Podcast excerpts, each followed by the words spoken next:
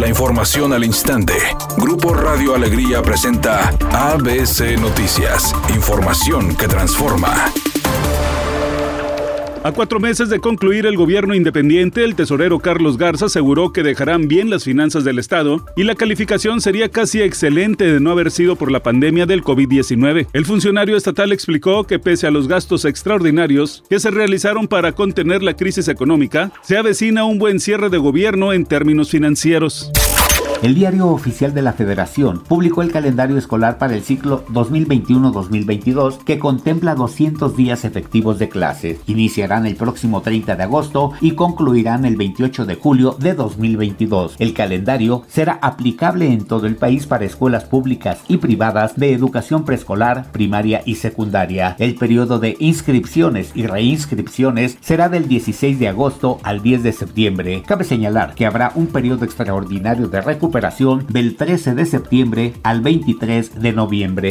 Editorial ABC con Eduardo Garza. Los puesteros cada vez más se apoderan de las calles de Monterrey, Colegio Civil, 5 de mayo, 15 de mayo, Juan Méndez, Juárez, Garibaldi, Juan Ignacio Ramón. Son solo referencia de cómo los puesteros impunemente se quedan con las banquetas y zonas de vialidad sin que nadie les diga nada. La actual administración de Monterrey le va a heredar el problema al futuro alcalde, Luis Donaldo Colosio.